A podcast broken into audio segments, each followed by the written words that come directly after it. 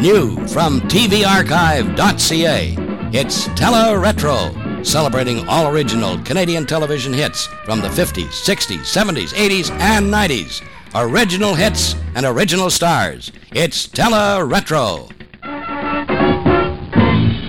Thanks, Bob. Welcome to the first episode of Teleretro. I'm Patrick, your host, along with our guest co-host Jackson Davies of the Beachcombers. You know what? After listening to your introduction, I felt like running out and getting a patty stacker.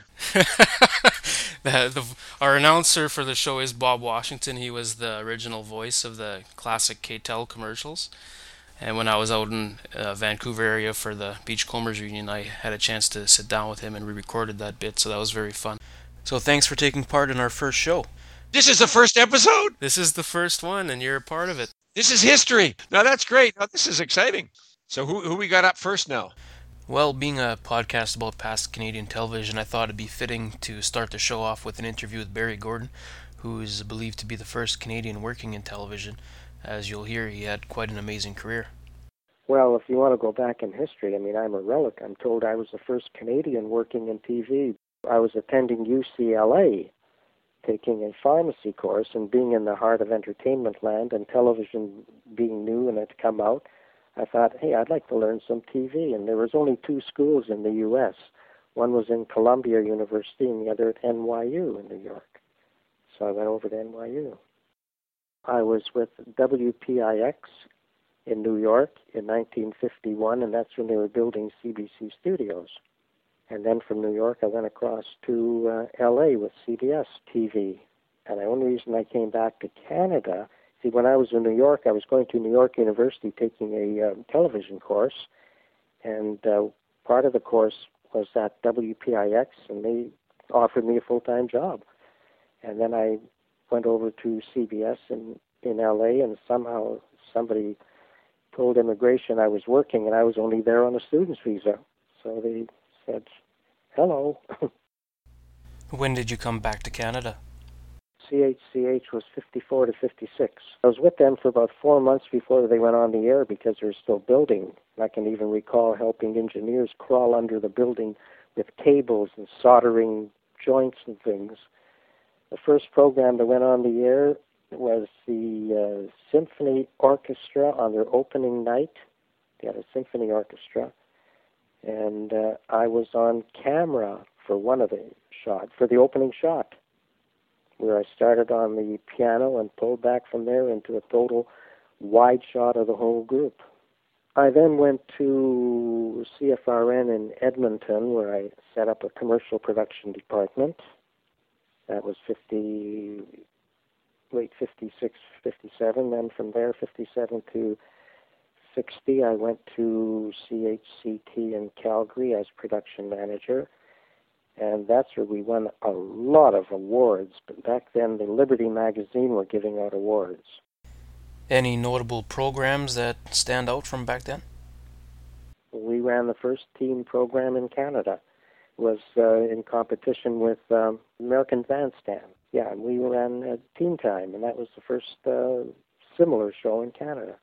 And then we had the first late night talk show in Canada called Night Beat. And where did you go to after Calgary? Well, I went back to Winnipeg then for 60 61 as executive producer with CJAY, the second station in Winnipeg. I had mentioned to Stu McPherson, who was program manager then, I said, Stu, I've worked in American television, I worked in Canadian, I'd sure like to learn British TV. So he said, You serious? I said, Yeah. So he made a call to friend of his in England who was the program controller for Rediffusion. And he said, Yeah, send him over. We can use him. So I left and went to England. Except the day after I got to London, there was an equity strike, so all live television was dead. And so they said, um, well, I'll just go down to the Mediterranean for six weeks, it'll be over. Well, after six weeks, it was still on, so I started making the rounds with uh, Granada TV, with uh, with BBC, uh, Scottish television, and um, I went back to Canada House one day to get some mail, and there's an um, telegram there from a Lord Forbes in Aberdeen, Scotland, saying, "Phone me tonight after 6 p.m." So I called him, and he said he had had a letter from the president of CJAY, Ralph Meisner, saying if you're looking for any help in production, here's a guy to contact. And this station in Aberdeen had only been on the air for six weeks. So he flew me up to Aberdeen to take a look around. And uh, I said, well, I'll, I'll let you know. And I went back to my little bed sitter in London.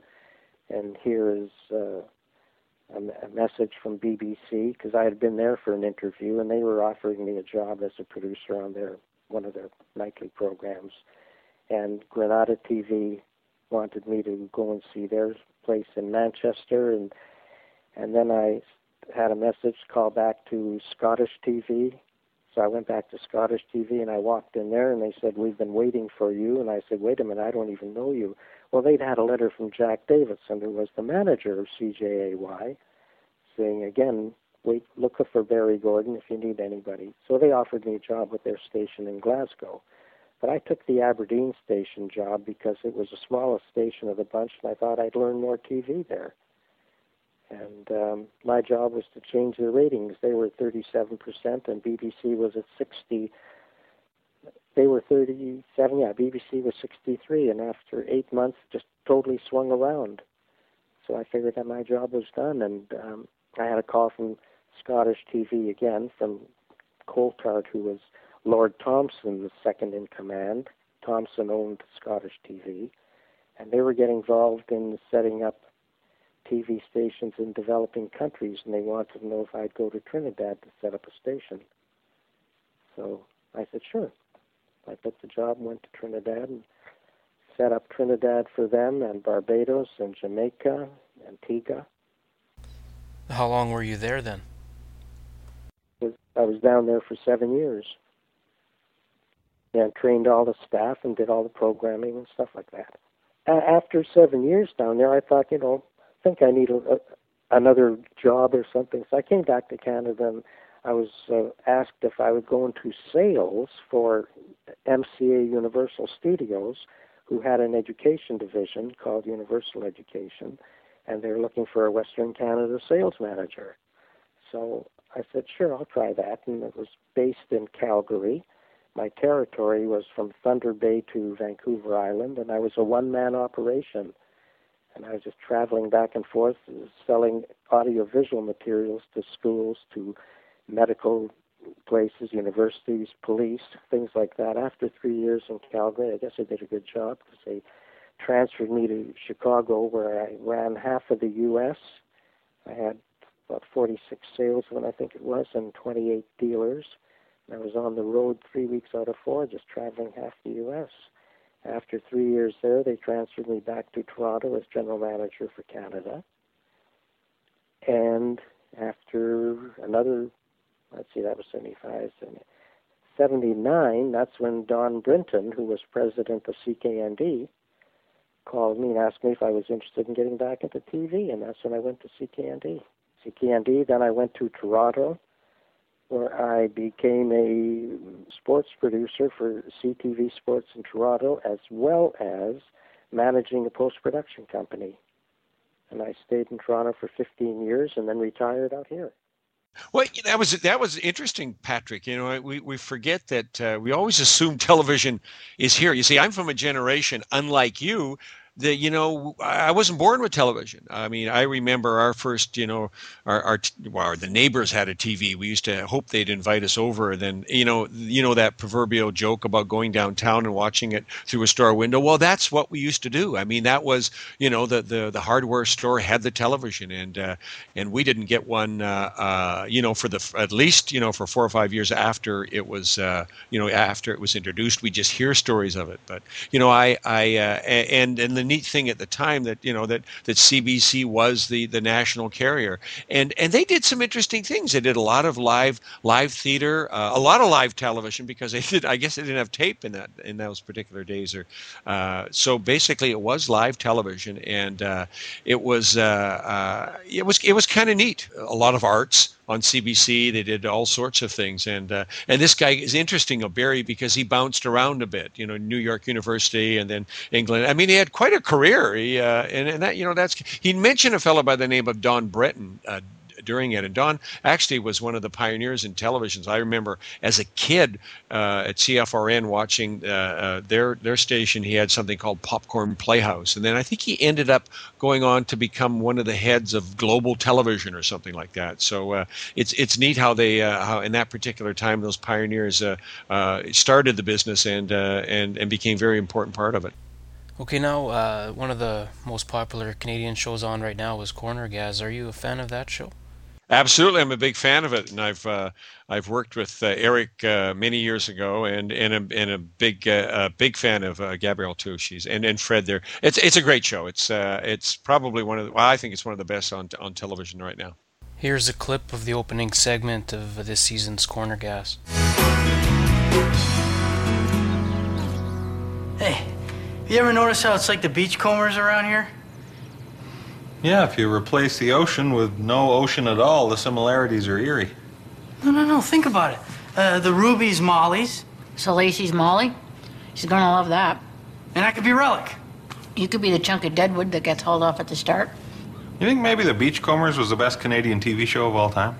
I always kind of liked Street Legal. Street Legal sucked. Okay, he should be Relic.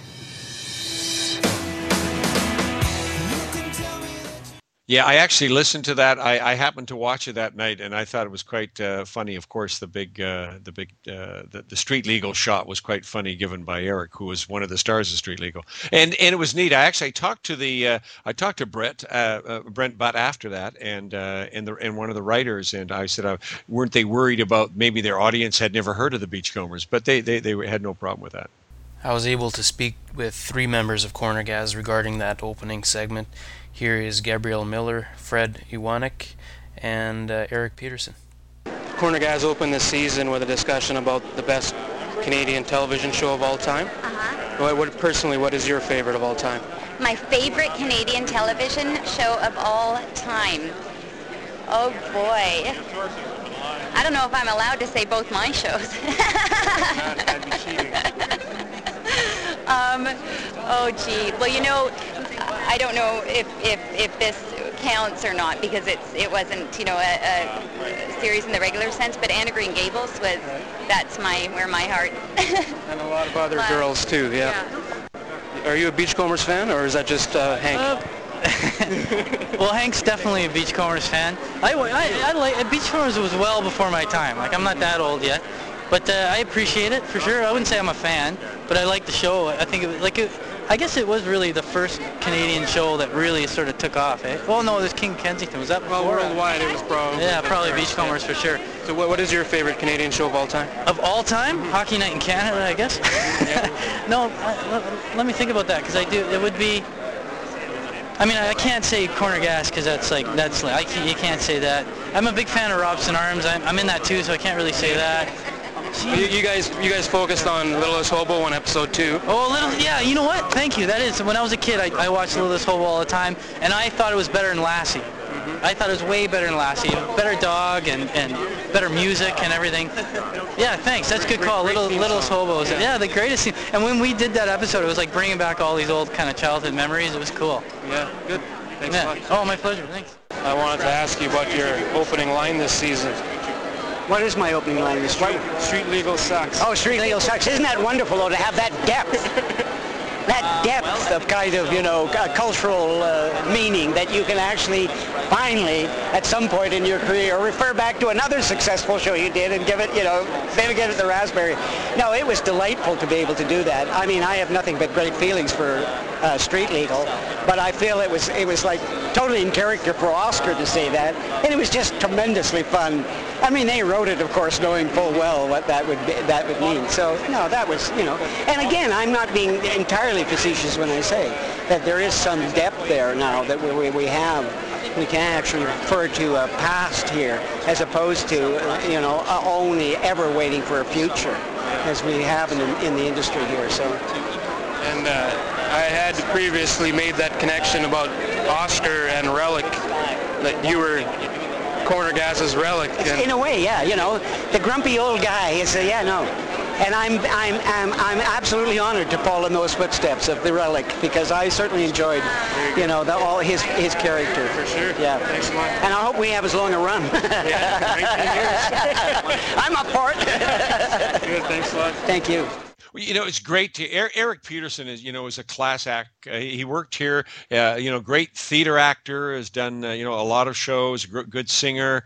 Uh, and, uh, you know, Street Legal was a good show. Uh, it was, it was uh, a show that we, you know, we should be proud of in Canada. I, th- I think it was, a, it, it was, uh, it was, and I'm, and I'm glad that uh, obviously that he's he's working in another hit show. He, you know, he deserves it, and uh, it was kind of fun. And it was, he said nice things about, you know, Robert Clothier who played the relic part. And yeah, I, I, hope they run for. Well, you know what? I hope they run for 18 and a half years. I really don't yeah. want them to beat our record, but uh, uh, you know what? It's. It, he said an interesting thing where you know it's neat to be able to refer to the past, and uh, and and that's a neat thing, obviously, that you're doing too. I mean, we all have to learn from the, you know, from the from our history, in, in order to know, you know, where we're going to stand in the future. And uh, you know, your favorite Canadian show. So uh, I'm trying to think of what uh, what mine were. I uh, I certainly liked, you know, years ago. I mean, I liked Cannonball. Uh, I mean, that must have been from the from from the early. That must have been in the '60s, uh, which was a kind of a Canadian uh, U.S. co-production about these guys ri- driving trucks across Canada or North America. Really cool show. And I used to. Like, I also liked the Plouffe family because I thought that was kind of neat that uh, that I could see what it was like in, in a in a living room in uh, in Montreal as opposed to you know my living room in uh, in Wetaskiwin, Alberta. Next up, I speak to Barry Dale, who's better known to my generation as Harrigan. Harrigan played on Saturday mornings on CTV through the 70s and 80s and later was uh, rerun on YTV in the early 90s. Basically, my career uh, through my life has been as a singer and a nightclub performer. And uh, I got went into television on a full-time basis. Don't ask me what year again. I don't remember, but it was a, a few years prior to Harrigan and uh, CJOH hired me, and I was doing a daily lunchtime show called Lunchtime. We did that show. It was an hour every day, live, live television, five days a week, and it was uh, it was thrilling. It, we did comedy, we did uh, interviews, we did music, we did uh, sketches, uh, comedy sketches, and uh, we had uh, all kinds of guests on. We had uh, you know, I, I remember playing basketball with uh, um, of the Globetrotters, and we all played basketball with him, and he showed us how terrible we were. but it was it, it was funny, and uh, and Chubby Checker was on, and uh, there were all kinds of people. Whoever was in in town at that time performing would come on the show, and we would uh, talk to them, and that went on for a couple of seasons. And uh, at that time, one producer asked me if I would uh, uh, read some stories. There was a, a they had a syndicated uh, children's show called Sandbox that was on very early in the morning for very very small children, and uh, so I went on, and that's actually where the uh, where the uh, leprechaun was was created. I read the stories as a leprechaun, and I sang songs as a leprechaun. You know, some Irish songs and stuff like that. And uh, we did a series of shows, and she immediately asked me to come back and do it again. And uh, we did it three or four times, so that would have been about 15 or 20 shows because we did in those days. We did five shows a day. You just you just went in the studio and you did knock shows off. And uh, then after that, the uh, the station was was required to have so much Canadian content to keep it Canadian. So the uh, this this the the manager of the station asked if we could put together a children's show, not really a children's show. Uh, of, uh, he wanted uh, me to do the Harrigan character, and uh, and Bill Luxton, who was this the uh, the um, the announcer, etc. He did a lot of stuff. He had a he had a children's show in his own, Willie and Floyd, which was a local show uh, to put on his captain's cap, and, and we would sit and introduce cartoons. Well, the production manager at that time was a was a he was a terrific Irishman, and he said we can do better than that. We're not going to tell anybody. So, on the QT, we put together a whole show with the magic and all that, and and Harrigan was born at that time, and that's how it was done. And when the, the station manager came and looked at it, and says, "What the hell is that?" And he looked at it and he just walked out of the room because he couldn't say no because the show was good. And from that point on, the show just got top ratings at, at its time slot. Uh, all the time it was in Ottawa. So that's when I thought it should go syndica- into syndication. And uh, yeah, now I'm regressing a little, but that's that's the whole beginning of uh, of Harrigan. It was it was broadcast locally, and then uh, yeah, they kept it a local show, and um, it was on for how many seasons? Two seasons, I believe. 70, 69, 70, or 70 and 71. And then I brought the show to, uh, or actually Loren Freed is the who was the head of CK, CKWS Television in Kingston. He was the head of production.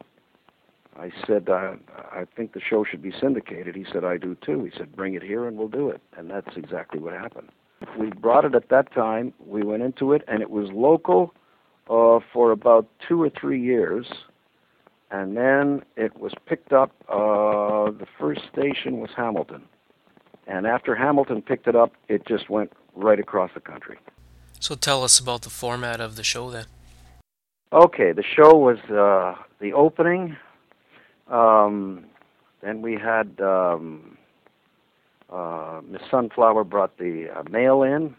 Uh, Devlin and I read the mail out of the pot of gold and um, uh, let's see, we did the letterboard, and then we did uh, uh, then we did reading. I think we read a story. Um, I don't know if I'm in the right order, but uh, pretty close. We read a story, and then we did usually a travel segment, uh, going to a place showing how things were made and uh, um, different kind of adventures in different areas of uh, of life, uh, like how to make maple syrup or how to do cheese or or uh, uh, uh, going swimming or you know whatever that segment would be made of. It would be uh, you know. Uh, and I would do my the Harrigan would do his silly self and uh, you know fall in or something. You know? um, uh, uh, we'd have a guest. We had uh, Marilyn Yates, and uh, would do uh, cooking and craft segments. But anyway, th- they were the main segments. And what what we would do is, like on the traveling segments, I we would go out and uh, film, uh, say two or three different segments, and then put them into different shows. So we'd get in the studio and uh, and put them together at that time. Who played the parts of the other characters? Miss Sunflower was played by uh, Joanna, my wife. She had been in show business all her life, and she she started out as a unicyclist for many years, and so she delivered the mail on a unicycle. And Devlin was my daughter, who also played Mr. Green the puppet. Any best moments that stand out to you? Oh, gee, that's very difficult. Um, most of the times were so much fun. Uh, it was such a joy doing that show because uh, the guests I had on, uh, I had singers, and um, and uh, whenever any performer was in town that wanted to do it, I would be happy to have them on. And they all came on gratis. Nobody was paid on that show that came on. What kind of guests are you referring to? Are these big name guests or? Not really. Uh, the only one was uh, I had one guest on uh, what was the name of the Olympic champion who she was sponsoring Mars bars at the time from Vancouver. She was a downhill champ, and I can't think of her name.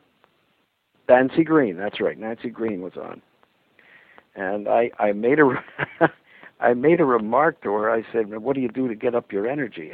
And I said, "You must take a Mars bar," and she said, "Yes, of course." And uh, I got a letter from uh, from the government. Uh, they wanted to see that show, and my hand my hand was slapped for having promoted Mars bars in Canada. You could not promote uh, an adult or anyone of any uh, anyone known to children could not do any promotions to children directly to them. It was it's, it's against the law. So that's why Harrigan never did any commercials. You know, you see you see American commercials and you see all kinds of performers and children's people. They do commercials and sell their own products and whatever they do. That's not allowed in Canada. Now I can't let you go without singing the theme for us. Would you give us the pleasure? Okay, this the the story the story is told of a wee leprechaun came over to Canada in 1901, a singing and dancing and looking for fun. Harrigan. Now he's a young laddie that never grows old, but he's really 209, I'm told. From Ireland he came with his own pot of gold. Harrigan. H-A-R-R-I-G-A-N. Hey, you can sing along. H-A-R-R-I-G-A-N. H-A-R-R-I-G-A-N. It's Harrigan. And that's basically it. There were a few more choruses. Thank you so much for talking to me today. It's a pleasure. Bye now. You're saying that you're saying that very well, uh, Patrick. I think maybe there's a new career for you. Yeah, my mic cut out. You can't hear me.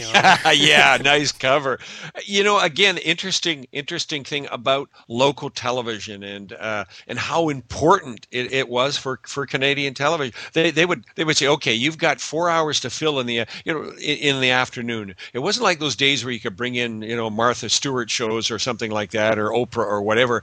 They would have to you know do their own shows, and, and I think that's the exciting part about it. I, I remember at, at noon they had uh, they had noon shows where I used to go and used to show the Three Stooges, and I used to run home every day. Not that that's Canadian broadcasting, but then they would they would uh, do other shows again, things like Popcorn Playhouse. They every, everyone every Canadian uh, station, every little station would have to produce their own shows, and unfortunately they don't do regional television anymore. Uh, you know, we used to do a lot of it out here up until probably about the uh, the 80s. Even at CBC, they let us do great variety shows at, at 12 o'clock at night, and it was just regional and if the network picked it up, it could. But that's where a lot of the actors and writers got the, got their starts in, uh, in, in the business. So it was kind of cool. He mentioned uh, he mentioned Chubby uh, Ch- uh, Chubby Checker. Uh, uh, being you know one of the I, think someone on his on his show I, and and um, I, I, actually did a show. I think it was called.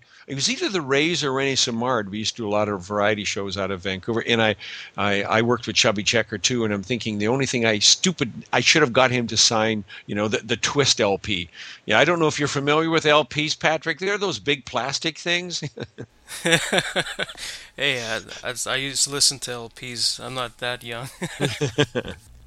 One of the nice things about satellite television is you get to watch a lot of the classic Canadian shows again. One of the shows I just started airing again is My Secret Identity. I had the opportunity recently uh, at this year's Gemini Awards to speak to two cast members of that show Christopher Bolton, who currently uh, writes, produces, and stars in Rent a Goalie, and Derek McGrath, who stars in Little Mosque on the Prairie.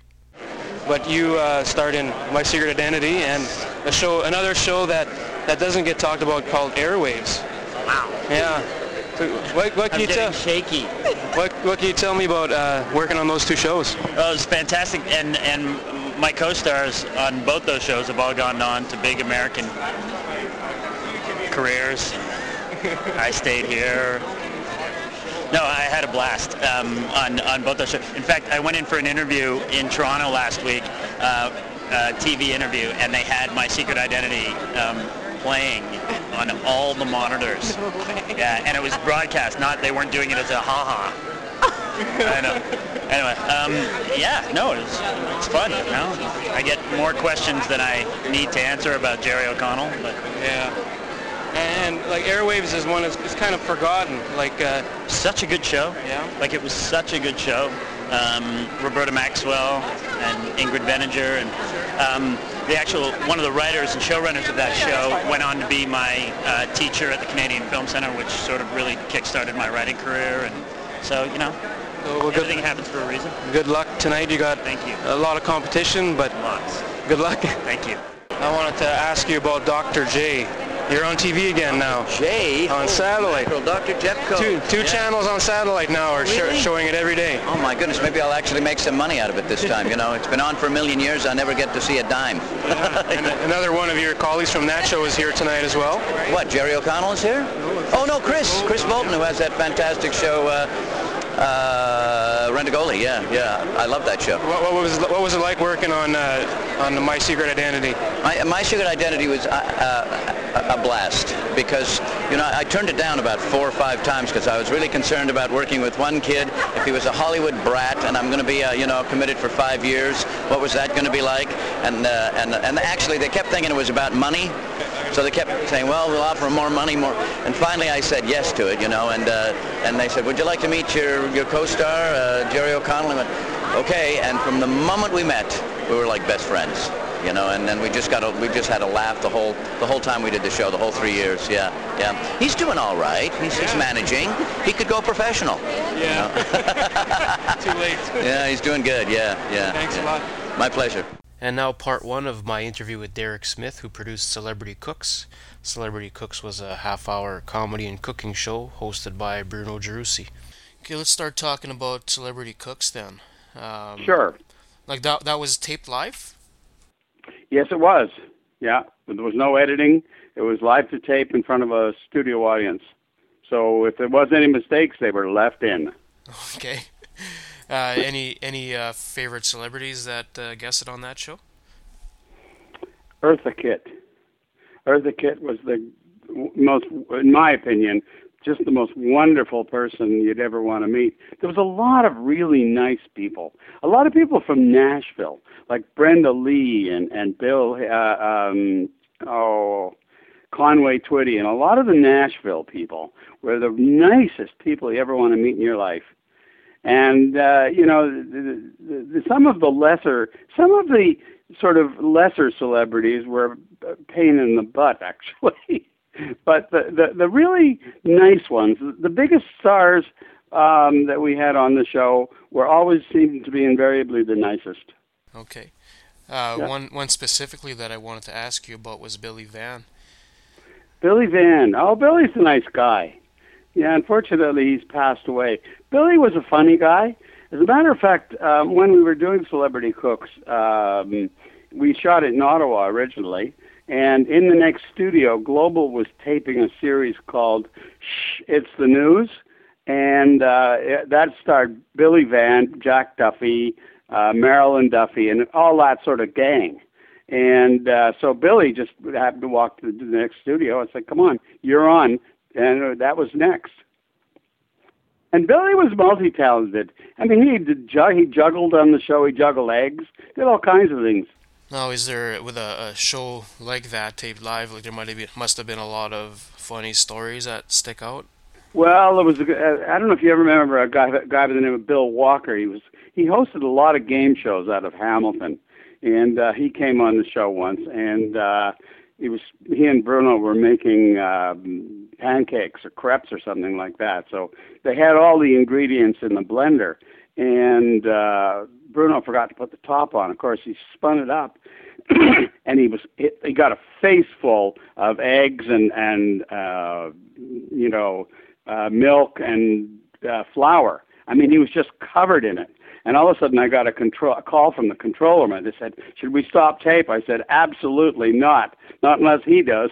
And uh, it was extremely funny. I mean, and what he did is he just kind of calmly proceeded to wipe all of this off his face, and they continued on with the show. That sounds hilarious. Yeah, What- any yeah. any other uh, things that stand out?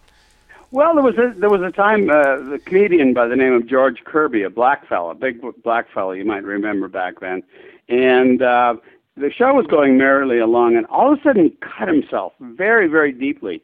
So in the building that the studio was in, it was in an office building. There was a doctor's office, so I ran from the studio up to the doctor's office. I said. Are you a nurse? And she said, Yes. I said, Grab your stuff and come with me. We ran down the hall, ran into the studio. I threw her out in front of the camera on the air, and she fixed him up on the air.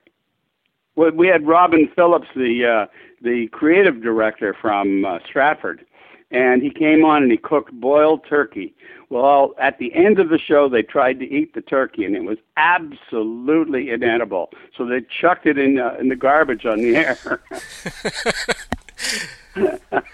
One uh, one thing that I had, like speaking of Stratford, uh, I heard that William Hutt actually boycotted from going on the show.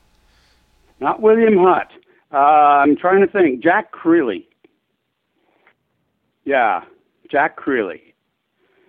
No, no, no, not Jack Creley. Tom Kneebone. Tom Kneebone boycott, boycotted. Okay, and was that because of the uh, the the pay they were receiving? Well, what we did, we had in those days we had a fee. I think it was I, I think it was like a hundred. It was an honorarium basically. It wasn't a fee. It was an honorarium. It was one hundred and fifty dollars for Canadians and three fifty or three hundred dollars for Americans. The only reason being is that the Americans, most of them, had to come from L.A. So it was basically three days out of their life.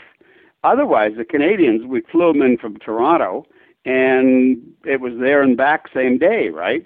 So we adjusted the scale just to cover off expenses because we didn't pay expenses. So essentially, this was for expenses. And uh, so we gave that, you know, obviously people are spending three days of their time. Their expenses are a little more than they're going to be if they're just in Toronto for the day. I mean, we picked up the hotel and air, but they had other expenses, of course. Like even in those days, that wasn't a lot of money, really. For Oh no no no no no! It was very little money. It was basically an honorarium. That's all it was. I mean, it wasn't a talent fee as such. and you still managed to get a few, like quite a few big names coming in for. Oh, we did. We did. I mean, for example, uh, Cleo Laine and uh, her husband and their trio uh, came on the show, and then they were the, they were the the most uh, gracious people. I mean, for example, um, we didn't have a budget really for music, extra music on the show. So, uh, I mean, John Dankworth and his jazz trio agreed to play for nothing. They just brought, set up all their instruments, and they did two shows for us.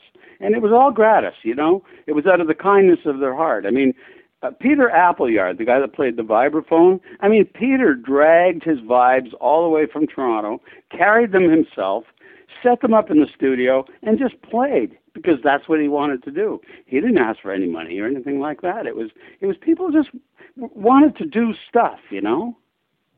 And uh, uh, there was one one performer who shall remain nameless, and uh, it was a female, and she was a singer. She was part of a duo back in the late '60s, early '70s, and she came on the show, and we said, you know, obviously you're a singer. I mean, will you please sing? Oh, not unless you pay me extra. So we didn't have the extra, so unfortunately, this person didn't sing. How many how many shows were you taping uh, back then? Uh, We shaped we taped three shows a night, and we would do kind of like three days a week. We'd tape a Monday, uh, Monday, Wednesday, Friday sort of thing, and um, the, the the marvelous thing, Ottawa was the best audience town in the world. Uh, in the middle of a blinding blizzard, people would come out and and uh, uh, watch the show. And I've lived in Ottawa now for the last couple of years, and I understand why. They love performing arts in this town. And uh, it was the most successful. I mean, it, it, it, we had trouble getting audiences in Vancouver when we were there, but nothing like that in Ottawa. So we, as I say, in Ottawa, it was a lot of sort of snowstorms and that sort of thing. You know, we, we were very fortunate in that we. Oh, I know uh, one thing that did happen. Uh, we were um, stuck once for a guest because a guest couldn't make it in because the plane couldn't land. So we asked uh, the lady who was the cook behind the scenes, and that was in Ottawa. It was a woman by the name of Helga Tileman. And uh, we said, "All right, Helga. I mean, she's just a plain old lady, uh, you know, just a person. She's not any kind of a, a personality or anything." But we said, "All right, let's do a show with her." And so I sent her home. I said, "Go change your clothes, come back, and be prepared to do a recipe on the show." So uh, she came and she was very gracious and she did the show for us. But unfortunately, she picked a recipe called Father's Breakfast, which was cornflakes and peas.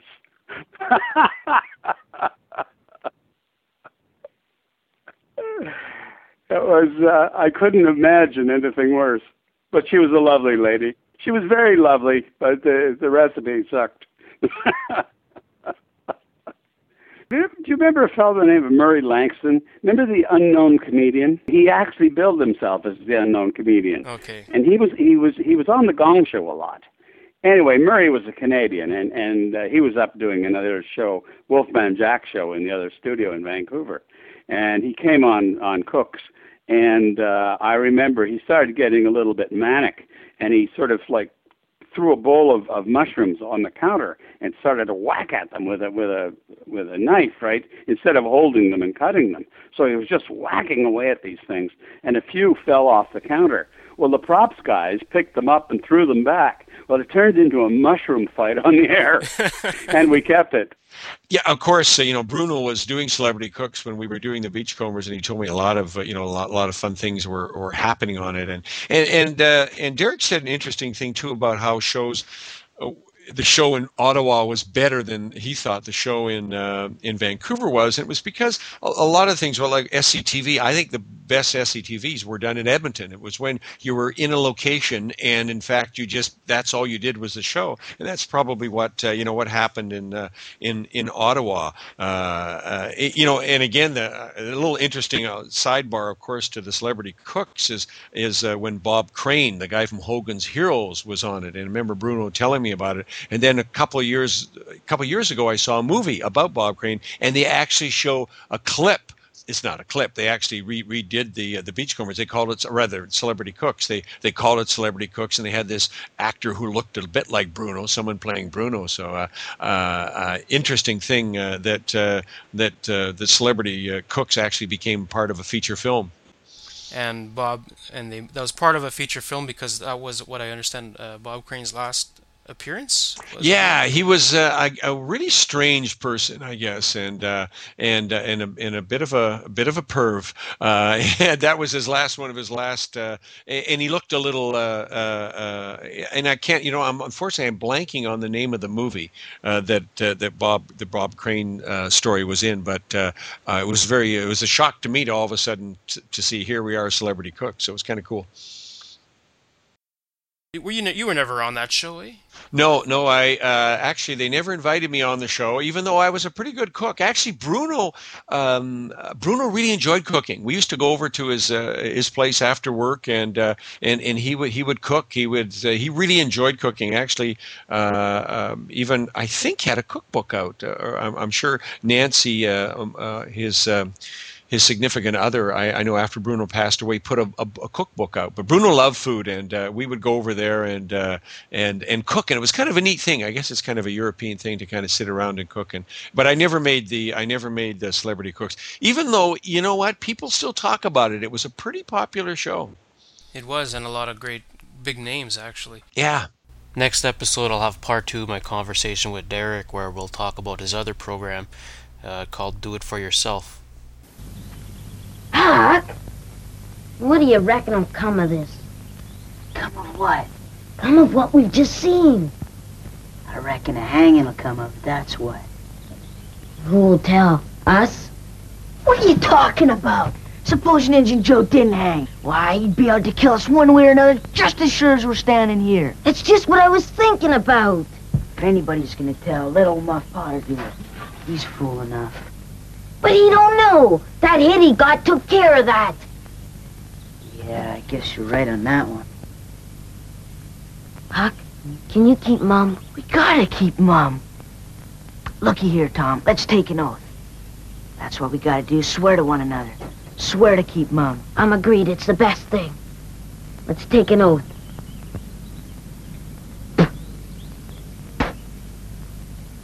All right, but you do it. I reckon you're better on these things than I am. Tom Sawyer and Huckleberry Finn swear to keep mum about this, or they may drop dead in their tracks if they ever tell and rot. That's a good one, Tom. That sure ought to work. It has to. We drop dead and rot.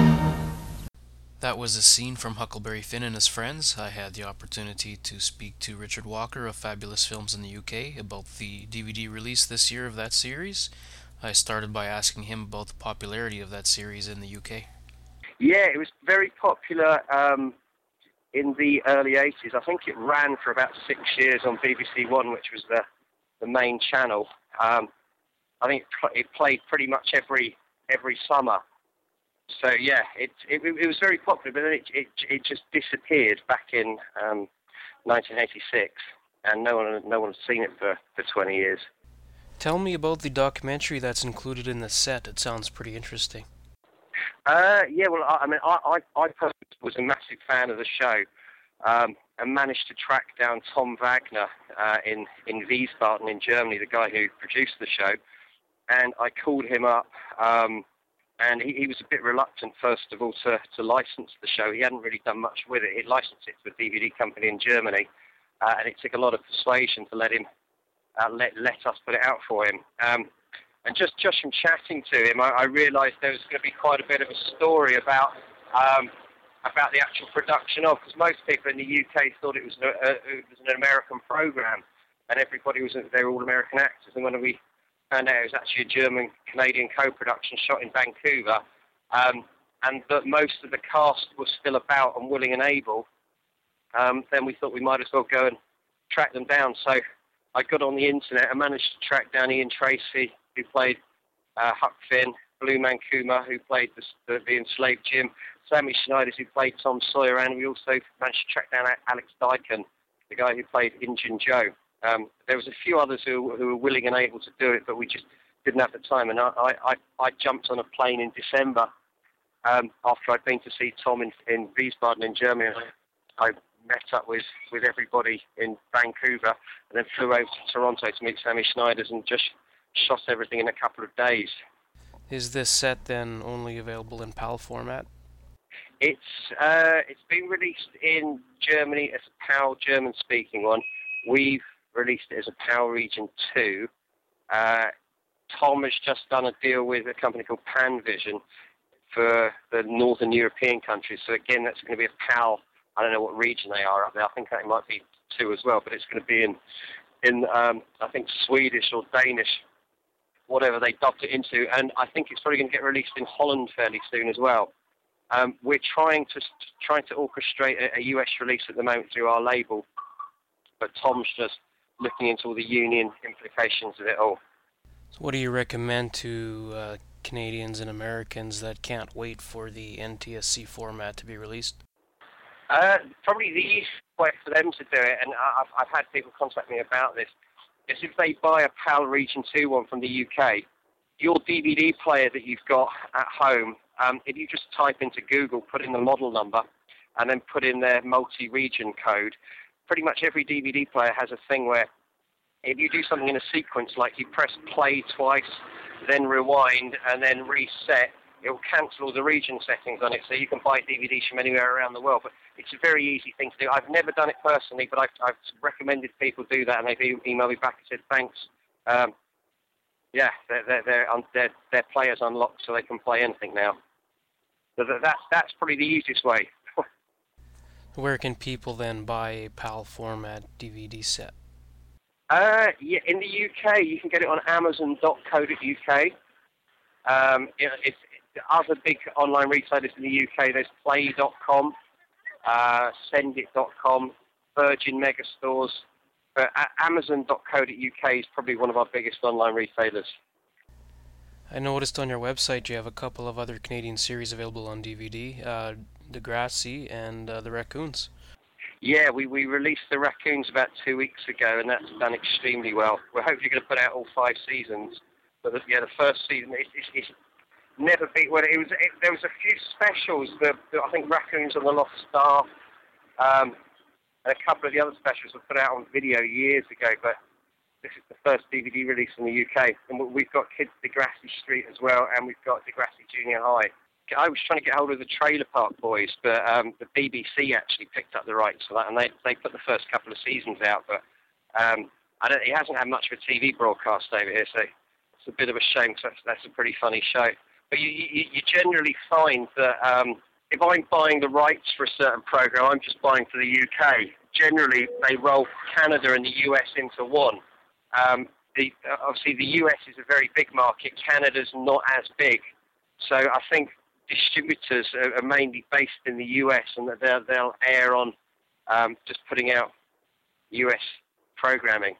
But I mean, there's there's a lot of the Canadian stuff out, like saying Kids of Degrassi's come out, but I can't remember who put that out. I think it was WGBH Boston. It was a, a small label, um, and it was Morning Star did the Raccoons over there. Yeah, you know what?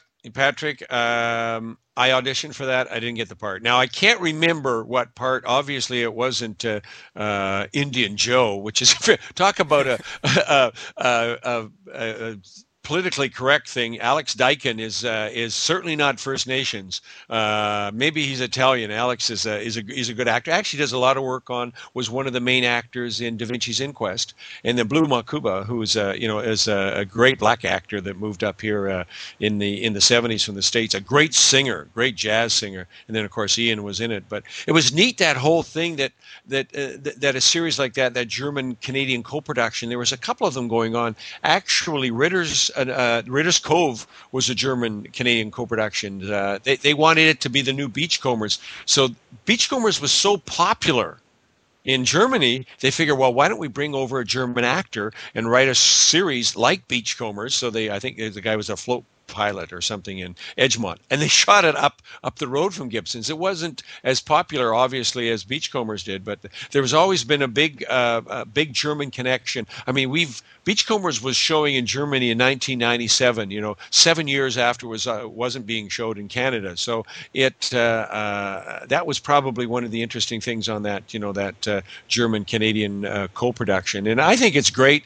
And again, a lot of people forget that when shows like like that and Beachcombers was were shown all over the world. There's I, I get emails, uh, and and you probably do too, of course, to your to your website to TV Archives about wanting from all over the world wanting DVDs of Canadian shows like the Beachcombers, and it's uh, uh, and it's because we were, you know, for probably a ten or fifteen year period, we were all over the world.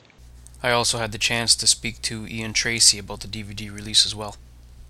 I wanted to talk to you a little bit about Huckleberry Finn and his friends. Oh yeah, uh, it just came out on DVD this year. That's right, it did. And I understand you participated in a documentary uh, regarding the making of that series. Yeah, a little bit of uh, behind the scenes. Uh, uh, Richard uh, Walker came, came over from England and interviewed myself and Blu Mankuma and Alex Dyken and Sam Snyders. Put a nice package together to, to re-release for all the kids to see. Yeah. Open it up to a new generation. Yeah. Because that was, uh, I guess, almost 30 years ago. Yeah, so now all, all, the kids that watched the first time, their kids will get a chance to see it. So. And it's amazing to see like the talent on that show these are all people that are still in television to this day. Yeah, definitely. There was a lot of people involved that, that are still working. Uh, all of the people I mentioned previously, plus uh, uh, Bernie Coulson, and, and, well, the list goes on. Actually, there's quite a few crew members who were involved with that that I still see from time to time as well. So uh, it was a nice, close-knit family, and everybody kept working. It's good. Thanks a lot. Thank you. You know, Ian Ian Tracey is uh, is not only a good actor, but he's a real he's a class individual and, and a gentleman. He's you know I've I've known him. God, he was like 12 years old or something, you know, when he started the business. Uh, Dream Speak, Dream Speaker, I think the show was. CBC did a a, a movie of the week, and uh, as a young child actor, basically, and he worked. He did a, a couple Beachcombers, uh, you know, with us, and you know, every time you bump bump into Ian, he's he's you know he's a, he's a class act. He will talk about, and you know, he struggled in the business for a while. He actually worked on the crew uh, of shows to stay in the business because he didn't find it challenging uh, the parts that he was getting. Um, you know, he obviously did the Huck, Huck Finn and his friends, uh, but a very bright guy uh, uh, and and a gentleman. And uh, uh, there are there. It's interesting. You would never find a guy as high profile as him. You know, he hasn't gone Hollywood on us.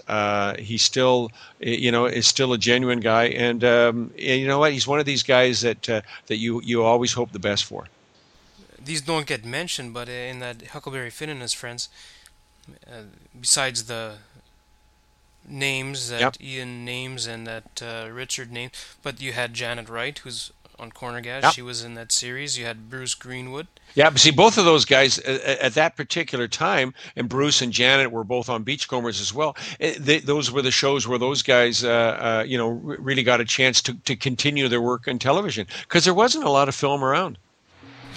Well, I want to thank you, Jackson, for being my co-host today. Well, you know, thank you, Patrick. It's always fun. It's great to kind of look back at the at the history of uh, of, of, Canadian uh, television, and and you know, I actually want to thank you for you know kind of uh, all the work that you've done to, to kind of keep the interest up in, in, in Canadian television and certainly the history. It's it's a treat for me to to be with this uh, be with you on this.